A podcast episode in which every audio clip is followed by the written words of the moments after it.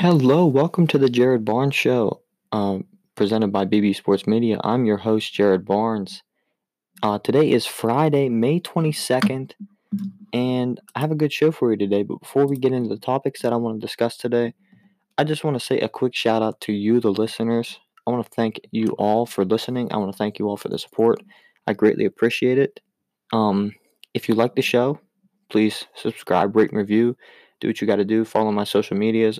All the links are in the bios of the episode. And uh, yeah, that's that's all I got to say about that. But uh, yeah, let's just get into the topics. And the first one I want to talk about today is Big Ben Roethlisberger. Hey, he's back. On Tuesday, the Steelers and Ben released a hype video where Ben was able to complete his first legitimate pass to one of his teammates since his surgery.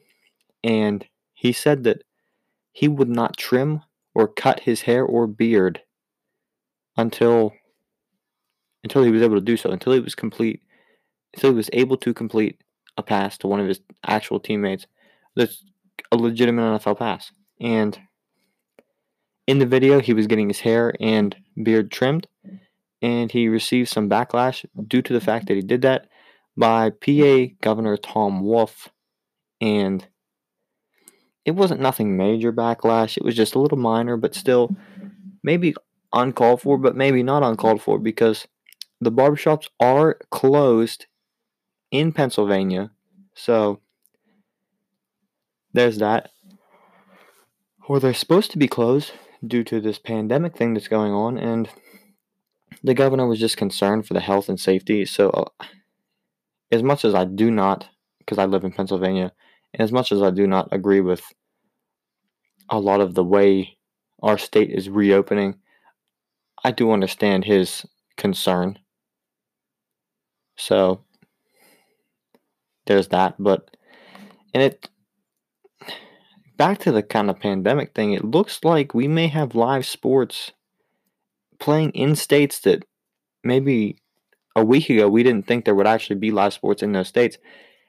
New York and California said that here in the near future, live sports will be able to played in will be able to be played in their states without fans in you know professional professional sports not collegiate they didn't say collegiate sports they did say professional sports so as somebody who is at this point dying and needing and wanting live sports extremely bad this is an, a, a very positive thing to look forward to because really right now through this entire time the only thing i have to look forward to right now is the reopening of my state and county and stuff like that and getting out and be able to do stuff again finally and re- the return of live sports. Because as somebody that loves sports, talks about sports, and everything like that, and even covers sports, it's just something I'm extremely looking forward to.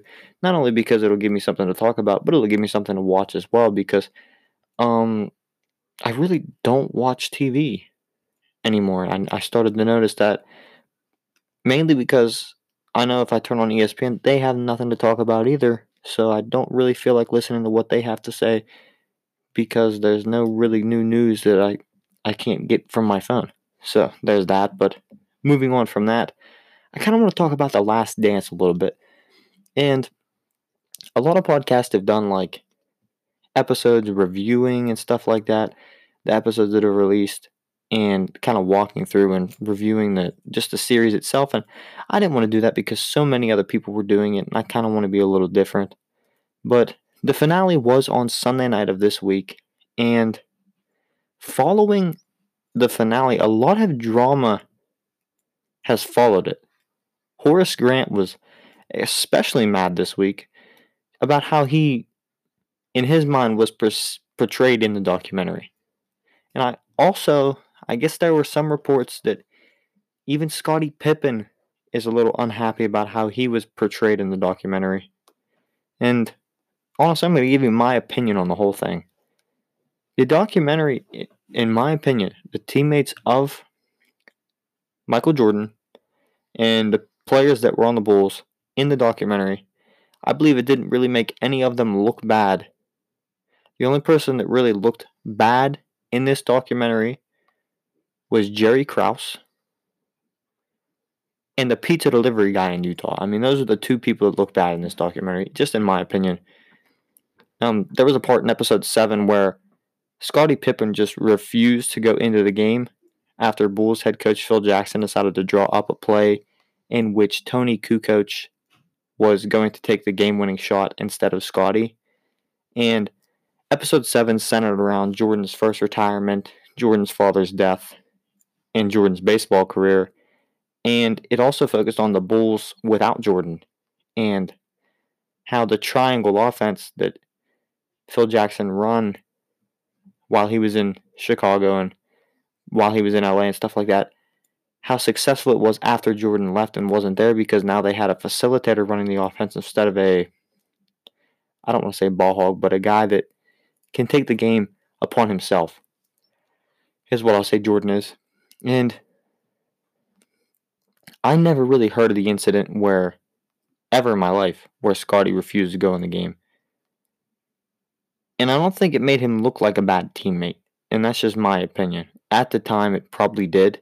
But looking back on it, as a guy who's a very competitive individual, and, you know, you can just look at the situation and see that now that Jordan was gone, Scottie was the man in Chicago, and Jordan wasn't there. And really, it probably should have been him to take that shot. If it was any other coach, it probably would like if it wasn't Phil Jackson as a coach, it probably would have been Scottie to take the shot. But Phil Jackson is a great coach. So I'm not really going to disagree with any of the coaching decisions that he makes. Front office decisions though might be a little different story if you know exactly what I'm saying when he was with New York. If you know, you know.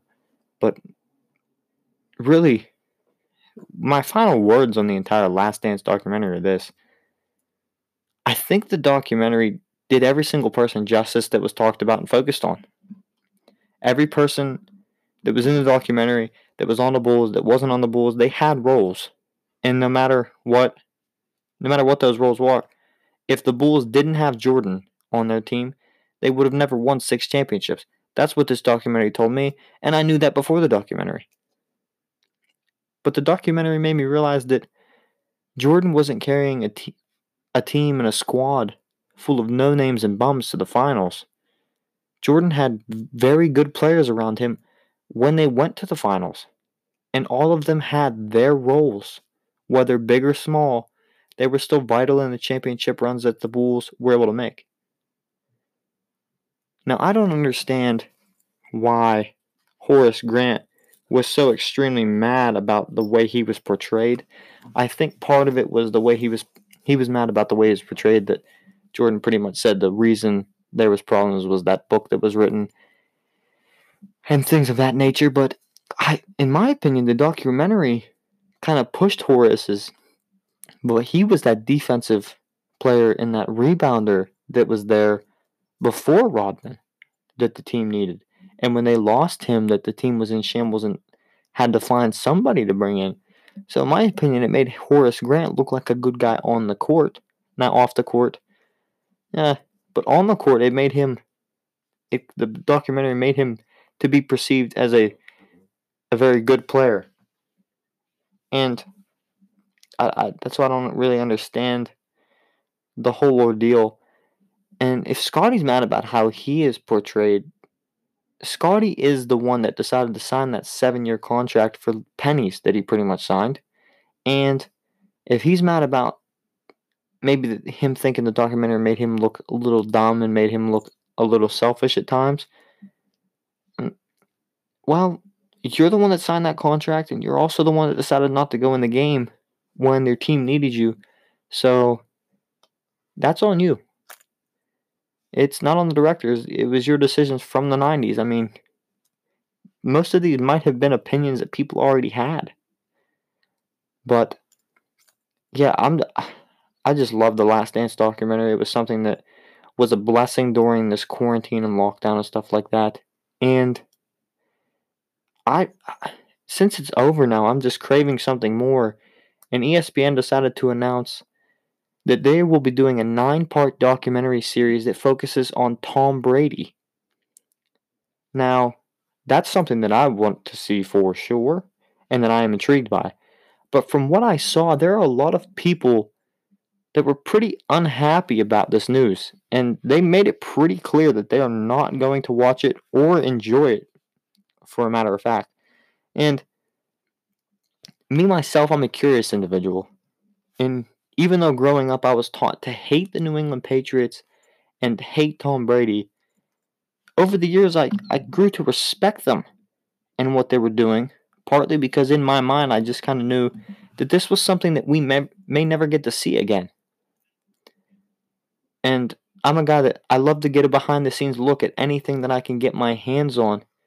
And if this documentary means I can see a, a behind the scenes look into how Tom Brady came from what he was in high school to the absolute walking machine that he is now with the Tampa Bay Buccaneers and his time at the Patriots, I am 100% for it because it'll just give you a different perspective and a different point of view on one of the greatest quarterbacks of all time and the greatest quarterback of our generation currently.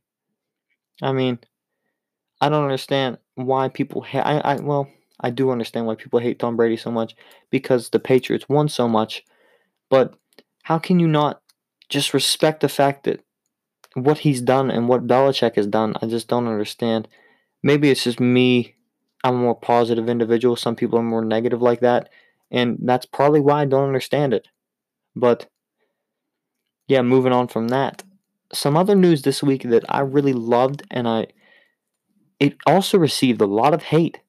And that was this. In the 2011 NBA lockout, LeBron began training to play in the NFL and was offered a contract by the Dallas Cowboys. When I read that, I was like, I wasn't really shocked by it, to be honest. But like I said, this was another topic that got a lot of hate.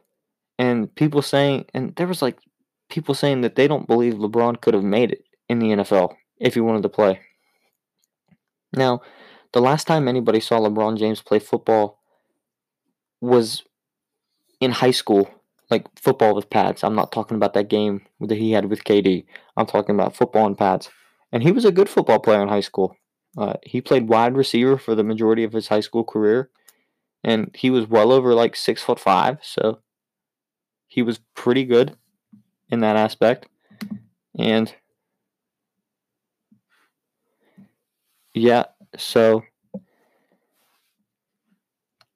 I mean, he's six foot nine right now, and being that tall, if LeBron was in today's NFL, he would be for sure successful. LeBron would not only have a height advantage on literally every single defender that was on the field, but you really can't touch him if he was a wide receiver without getting a flag.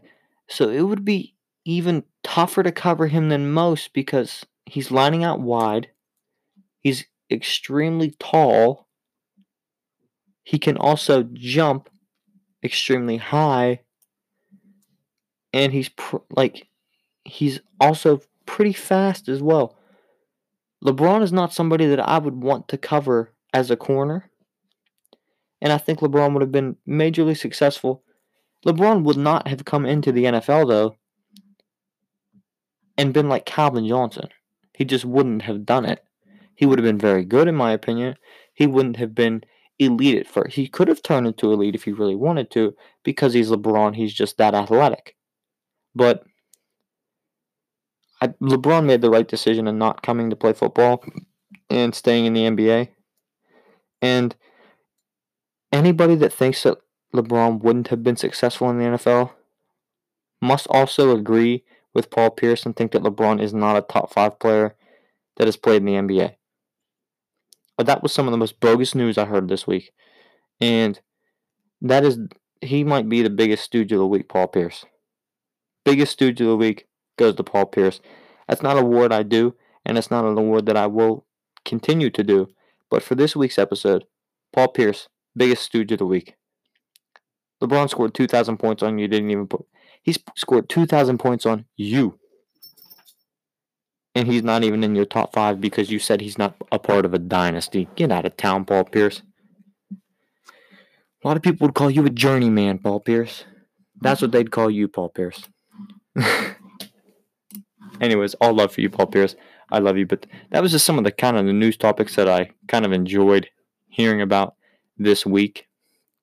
And yeah, my next topic that I want to talk about is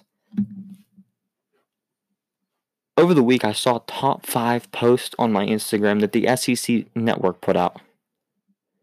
And that top five post was top five quarterbacks currently in the SEC.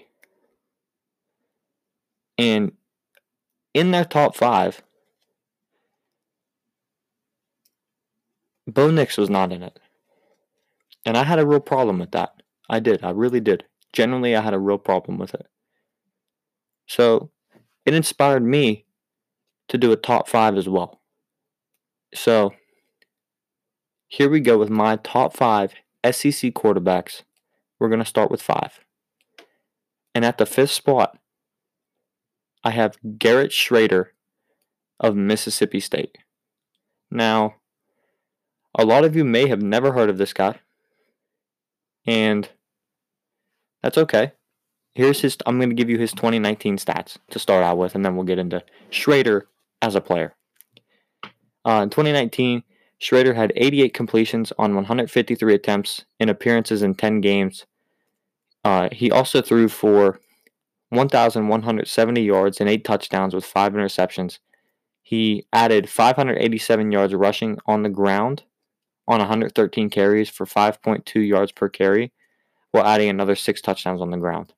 Now, those might not be huge numbers, and they might not sound very special. They might sound like a guy that filled in at quarterback, and that's what Shrader did the majority of the time. He filled in at quarterback. He was a true freshman, and he was the backup to Tommy Stevens, who is now in the NFL, got drafted to the New Orleans Saints in the seventh round. And although he had an okay year, Shrader, um, one of his biggest highlights wasn't his play, but it was um, him getting sent what looked like to be about, I don't know, 15 feet in the air. Um, you know, when he had tried to hurdle a player. And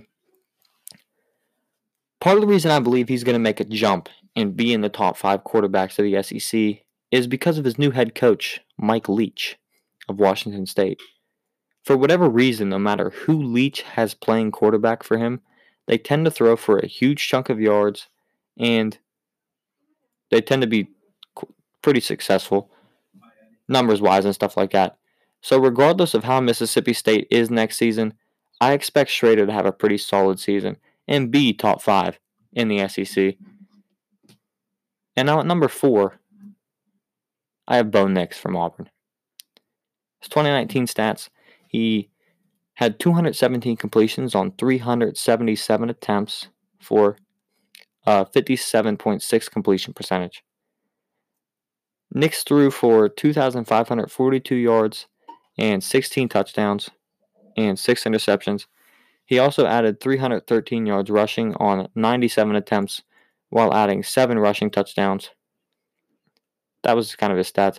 He's not a big runner, but I love Bo Nix. He might be one of my favorite quarterbacks currently in the SEC. And it was tough for me to put him this low, but there's there is good, very good quarterbacks in the SEC. And I left a certain guy off my list. You'll see who that is. And I'll talk about why I left him off my list here later. But it's going to shock a lot of people that he's not on my list. Back to Bo Nix here. Last year, Nix had his ups and downs and he really started to show his true potential much later in the season when he was becoming, you know, more comfortable with the system. I mean, Nix's first college football game just so happened to be the first national primetime game on ABC in the 2019 Week 1 season versus the Oregon Ducks. And while he did not play very well in the first half, he came out and played much better in the second and led his team back for the win and even threw the game winning touchdown late in the game with nine seconds to play. Yeah, he played solid against Alabama in the final game of the season and also played good in the bowl game versus Minnesota, even though they lost and weren't able to come up with the win. All six of his, he had six interceptions, right, like I talked about. And six, out of six of those interceptions, three of them, three of them came against Florida down in the swamp. So half of his, you know, interceptions and mistakes and stuff like that came in the same game. Now, like I said, he had his ups and downs. At times, he looked lost and confused and out of place, but Gus Malzahn has stated that there will not be a competition for the quarterback position coming into the season, and that it's Bo Bo's team. Bo was kind of made for this, as he grew up an Auburn fan, and I expect to see a big improvement in Auburn's offense in Bo Nix's second year, as long as the season, you know, you know, as long as they plan it, it goes off without a hitch. So at number three, I have Kyle Trask from Florida.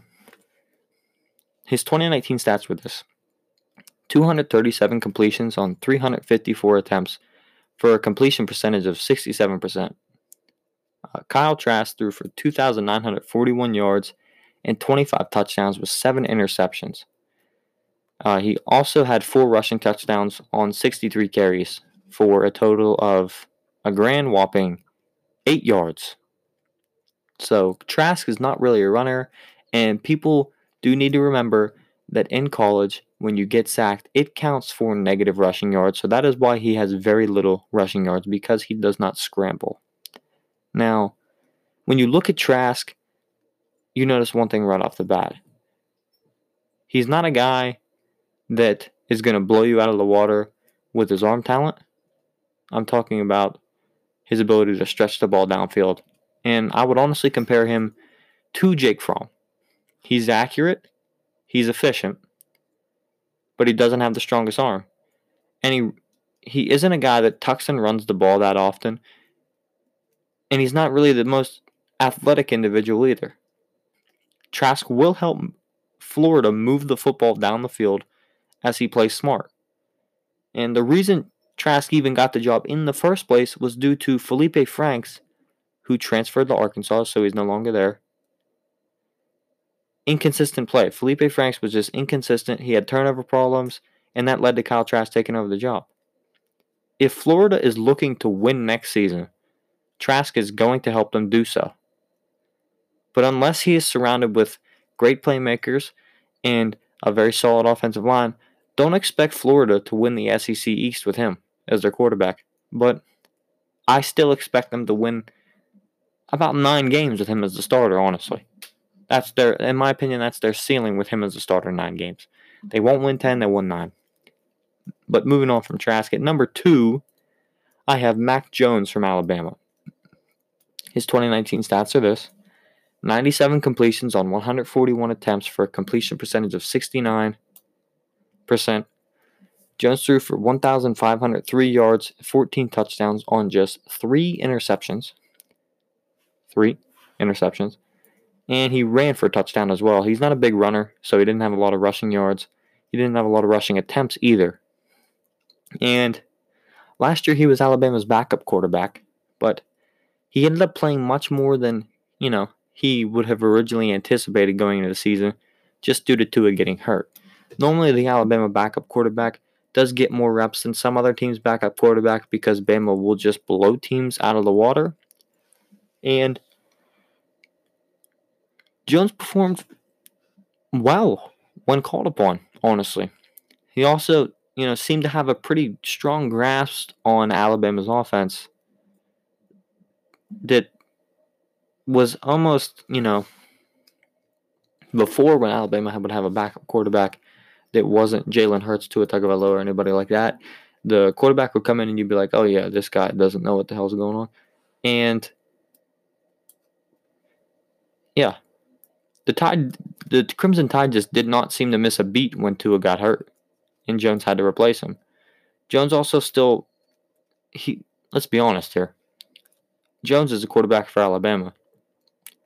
And Alabama has extremely talented players all over the field, pretty much at all times. And Alabama has the best overall, this is my opinion.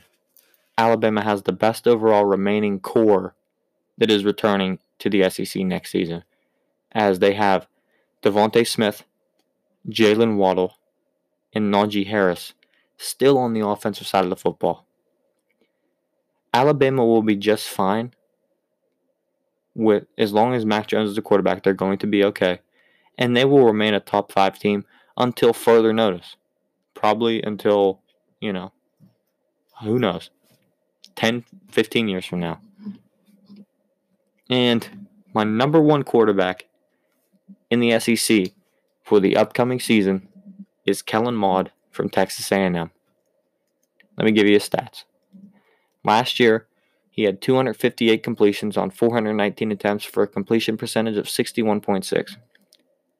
Mond threw for 2,897 yards and 20 touchdowns on 9 interceptions.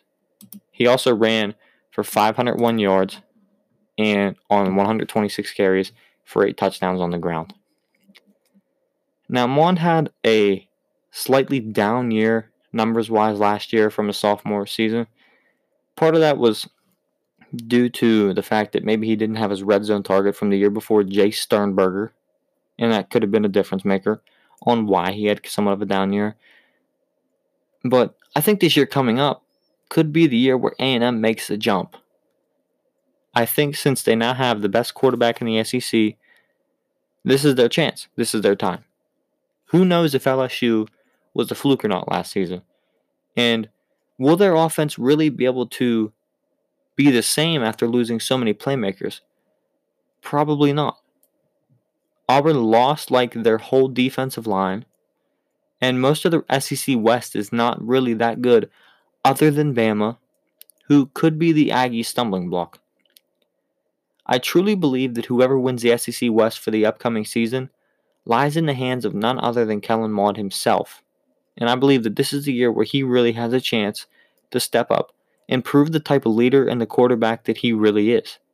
And I honestly expect Texas A&M to really compete for the SEC West crown next season, and I believe that will be in no small part to Kellen Mond himself. Kellen Mond is a very good quarterback. I've liked him for the last couple years, and he's a guy that I've kept my eye on, and I enjoy watching him play. Now, the team wasn't as great good last year, and this is Jimbo Fisher's second season as the head coach of the Aggies. No, this will be his third season. Last year, last year was his second season. This upcoming year is his third year. Normally, that's when you see somewhat of a jump because that's when the guy he gets he has gotten his players and they've been maybe in the program a year or two, and that's normally when you'll see the program either take a jump or a fall. And I think this is the year that Texas A&M takes a jump, mainly because they have the veteran leadership at quarterback that they need. So, just a quick review of my top five SEC quarterbacks. At number five, we had Garrett Shrader of Mississippi State. At number four, we have Bo Nix from Auburn. And number three, we have Kyle Trask from Florida. At two, we have Mac Jones at Alabama. And number one, we have Kellen Mond from Texas A&M. Now, I'm sure you just heard my list from top five quarterbacks in the SEC, and you're wondering, hmm, Jared, where is Jamie Newman, the quarterback who transferred from Wake Forest to Georgia? And that's a valid question. I can understand why you'd ask that. And I can understand why maybe I would get a lot of hate for my uh, my list. But here's what I think about Jamie Newman. I watched him play last year. While he's much better quarterback than Jake Fromm is currently, well, Jake Fromm was. I do not know how he's going to adjust to an SEC defense, playing an SEC defense every single week. The SEC is the best division in college football, and the only the next closest division to it defensively is the Big Ten. The ACC is not a uh, great defensive division, uh, especially in the ACC Atlantic, where Wake Forest plays. The only really good defense that they played last season was Clemson, and Jamie Newman did not play very hot in that game. He didn't play very well at all, to be honest with you. And that was one of the bigger games that I watched because Wake Forest was kind of, you know, gaining a little steam and moving up the rankings a little bit. And then they, when they lost to Clemson, they dropped out completely. And then lost a couple other games after that as well. Now, could they have just lost to Clemson partly because of the fact that they're short-handed talent-wise when you compare the two? Possibly. Yeah, that could definitely be it. But in my opinion, I just don't know how Jamie Newman is going to adjust to the SEC defenses. I think he's a very talented quarterback. And he has very a very high chance to crack into my top five and probably be in the top four for sure by the end of the season. But as of right now, I just don't think he's going to hold up very well against the SEC defenses every single week. And that's just my opinion. I could be very wrong on that. And I'm sure nobody else in the country has Garrett Shrader listed in their top five. But I like the fact that Garrett Shrader has Mike Leach. And I believe in Mike Leach and I believe in his system.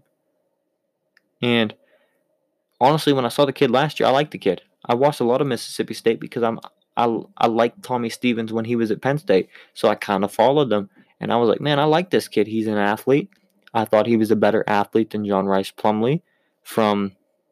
Well, he's not a better athlete than John Rhys Plumlee. I take that back from Ole Miss. He is a much better quarterback than John Rhys Plumlee is at throwing the football, but he also can run the football quite well. Uh, nobody runs it like in the SEC like John Rhys Plumlee of Ole Miss, and he was also left out of my top five just due to the fact that I don't trust his arm. I do not trust his arm whatsoever. But man, if you let the guy run the ball, he's extremely, he's extremely electric. I mean, that's the only that's the only way you can describe him. So, yeah, that's my top five quarterbacks, and that's my reasoning partly why Jamie Newman and John Rhys Plumlee were left off. But yeah, that's actually all that I have for you today. It's another kind of shorter episode, but you know, thank you for listening. I really do appreciate every single one of you. You really mean a lot to me. And yeah, follow, make sure to follow my Instagram at BB Sports Media. Uh, check out my Twitter at BB Sports Media One.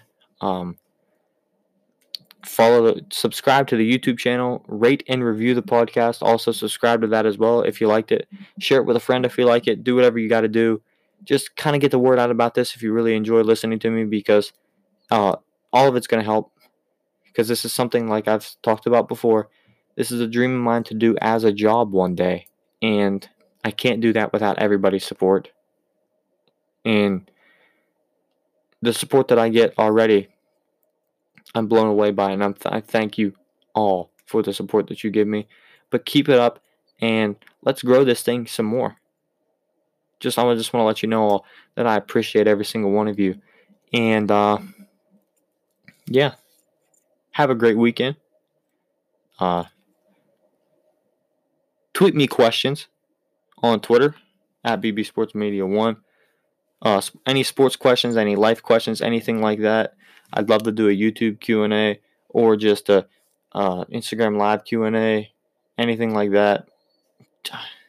I'm getting pretty bored to be honest. That's part of my problem right now, but um yeah, thank you all and uh JT, play me out, man. We're going. BB Sports Media.